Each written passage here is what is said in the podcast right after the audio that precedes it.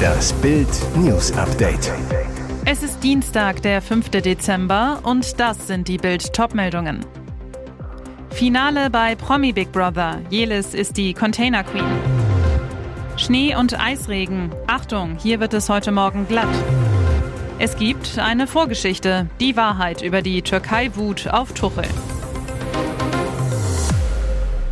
Um 23.20 Uhr ist der große Moment gekommen. Der Sieger von Promi Big Brother 2023 steht fest.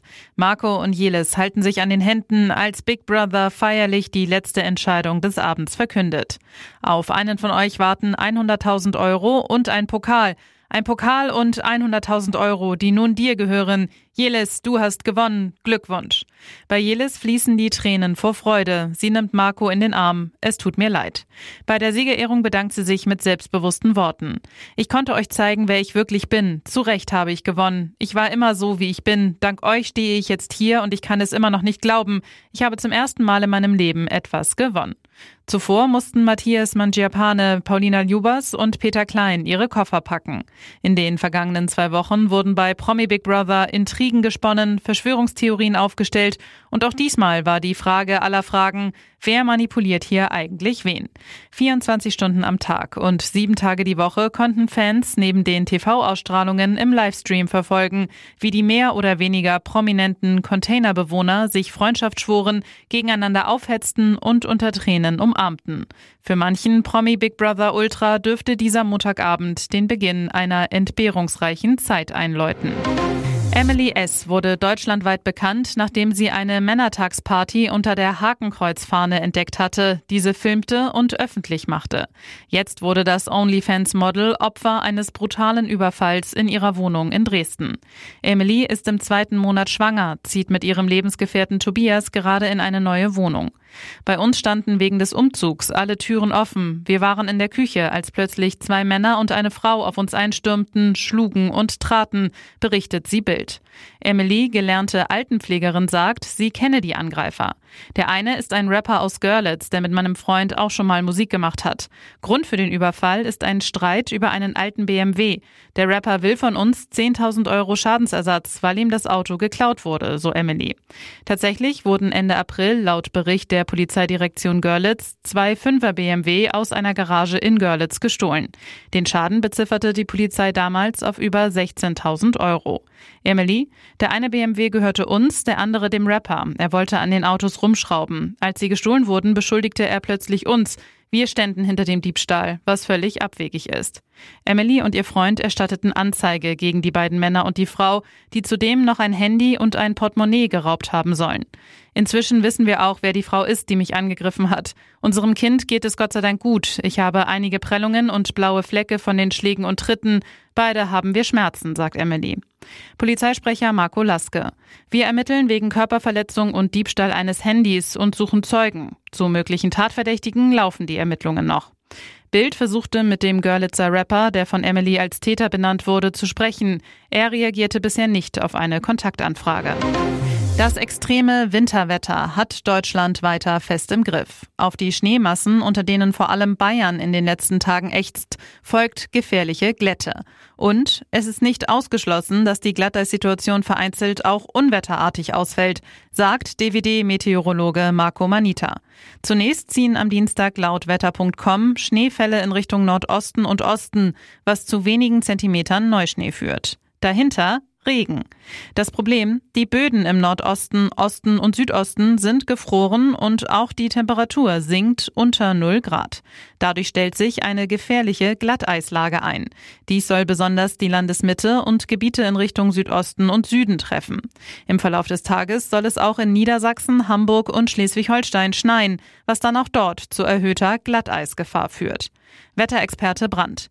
Eisregen ist dann wahrscheinlich am Mittwoch noch einmal ein Thema und das verbreitet. Nach aktuellem Stand ist vor allem der Norden, die Mitte, aber auch der Osten sowie Teile Bayerns und Baden-Württembergs betroffen. Es droht erhebliche Glättegefahr auf Straßen und Wegen.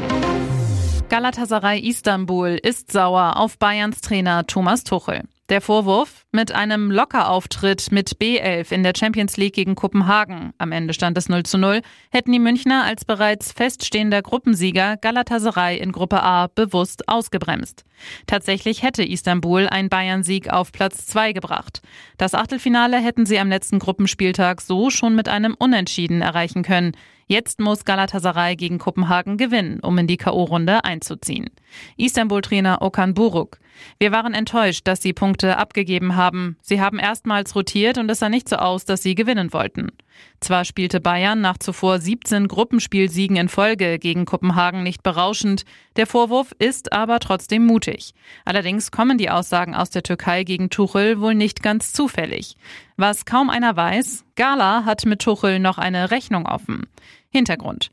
2014 wollte Galatasaray Tuchel als Trainer an den Bosporus holen. Ex-BVB-Star Erdal Keser trieb die Idee als sportlicher Koordinator voran. Auch andere deutsche Trainer wie Löw und Hitzfeld waren damals Thema. Bild weiß, Tuchel zeigte sich nicht abgeneigt, ließ sogar Berater zu Verhandlungen in die Türkei reisen. Als der Club dachte, sich mit Tuchel tatsächlich einigen zu können, hatte der plötzlich doch keine Lust mehr. Stattdessen machte er ein Jahr Pause, wurde dann im Sommer 2015 Klopp-Nachfolger in Dortmund. Seitdem ist Tuchel bei Galatasaray eine Reizfigur. Nach seiner Absage soll man ihm sogar geraten haben, vorerst lieber nicht mehr in die Türkei einzureisen. Und jetzt weitere wichtige Meldungen des Tages vom Bild Newsdesk. Neuer Ampelzoff um Einbürgerung. Deutscher Pass für ausländische Stützebezieher. Die Ampel will es Ausländern erleichtern, den deutschen Pass zu erhalten. Künftig soll es schon nach drei bzw. fünf Jahren möglich sein, Deutscher zu werden. Nächste Woche soll der Bundestag grünes Licht geben. Doch jetzt wollen Politiker von SPD und Grünen das Gesetz nochmal ändern. Und zwar an einer entscheidenden Stelle. Folge neuer Ampelkrach. Streitpunkt ist eine Ausnahmeregelung für sogenannte Härtefälle. Es geht um Personen, die zum Beispiel Stütze vom Staat beziehen. Sie sollen künftig auch Deutsche werden können, fordern einige Ampelpolitiker. Die Politiker stellen sich damit gegen den bisherigen Ampelplan. Der sieht unter anderem vor, dass man seinen Lebensunterhalt selbst verdienen muss, um den deutschen Pass zu erhalten. Den Grünen geht es um Personen, die unverschuldet arbeitslos geworden sind, so Grünen Migrationsexpertin Felice Polat. Menschen mit Behinderung, Alleinerziehende oder Rentnerinnen und Rentner mit geringen Bezügen. Man wolle die Ausnahmen, damit Einbürgerungswillige nicht benachteiligt werden, die lebenslang gearbeitet haben und in Altersarmut leben oder die prekär beschäftigt sind und ihre Familie ernähren, so Polat zu Bild. Gibt es den deutschen Pass also bald auch für Stützeempfänger? SPD-Fraktionsvize Dirk Wiese hält dagegen. Wiese zu Bild. Jeder, der deutscher Staatsbürger werden möchte, muss seinen Lebensunterhalt auch selbst verdienen. Von dieser Forderung weiche die SPD nicht ab. Araber stellen sich heimlich hinter Israel. Seit bald zwei Monaten kämpft Israel gegen die Hamas, will die islamistischen Terroristen im Gazastreifen nach ihrem barbarischen Angriff vom 7. Oktober vernichten. Ein Ziel, das nicht nur große Teile des Westens unterstützen, sondern offenbar auch arabische Staaten. Diese haben sich eigentlich geschlossen gegen Israel gestellt, doch mehrere arabische Anführer würden die Hamas-Terroristen ebenfalls liebend gerne loswerden. Dies berichten übereinstimmt die linke israelische Tageszeitung Haaretz sowie der britische Economist. In der israelischen Haaretz analysiert Amos Harel, dass arabische Staaten zwar öffentlich Israels Militärschläge in Gaza schärfstens verurteilen und sich damit hinter ihre Landsleute stellen, die teils frenetisch die Hamas bejubeln, doch die Araber sprechen mit zwei Stimmen, heißt es in der Analyse. Im Hintergrund äußern viele arabische Staatschefs den Wunsch, darunter auch die der meisten Golfstaaten, Israel möge den Krieg doch bitte erst dann beenden, wenn die palästinensischen Terroristen endgültig besiegt sind. Der Grund, sie sehen die Hamas auch als großes innenpolitisches Risiko, das ihre Macht und die Stabilität in ihren Ländern gefährden kann. Biberkälte und Schneemassen ist unser Klima gar nicht kaputt. Bayern erlebt die heftigste Schneewalze seit 2006. Ganz Deutschland friert ein und in Dubai spricht die Klimaforscherwelt über die zunehmende Erderwärmung. Wie soll das denn zusammenpassen? Bild klärt den Widerspruch auf. Gerade im Süden Deutschlands erleben die Menschen seit Tagen einen massiven Wintereinbruch, gesperrte Flughäfen, stillstehende Züge, kilometerlange Staus und Anwohner, die Schnee schippen. Dabei mahnten Wissenschaftler wie Moji Plativ bereits vor mehr als 20 Jahren.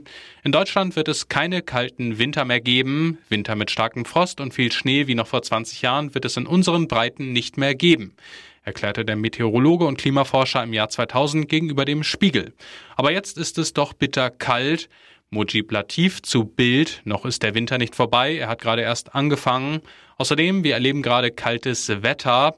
Mit dem langfristigen Klimawandel hat das wenig zu tun. Diplom-Meteorologe Dominik Jung stellt klar, alles was aktuell passiert, das ist Wetter. Klima beschreibt dagegen, wie das Wetter zusammengefasst über einen Zeitraum von 30 Jahren aussieht. Dieser Mini-Winter hat mit dem Klimawandel überhaupt nichts zu tun.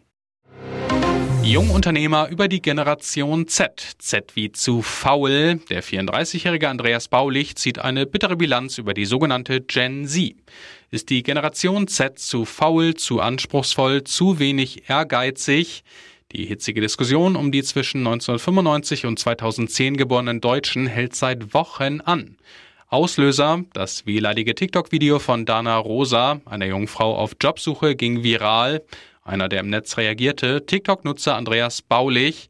Der 34-Jährige konterte, das zeigt alles, was in dieser Generation gerade schief läuft.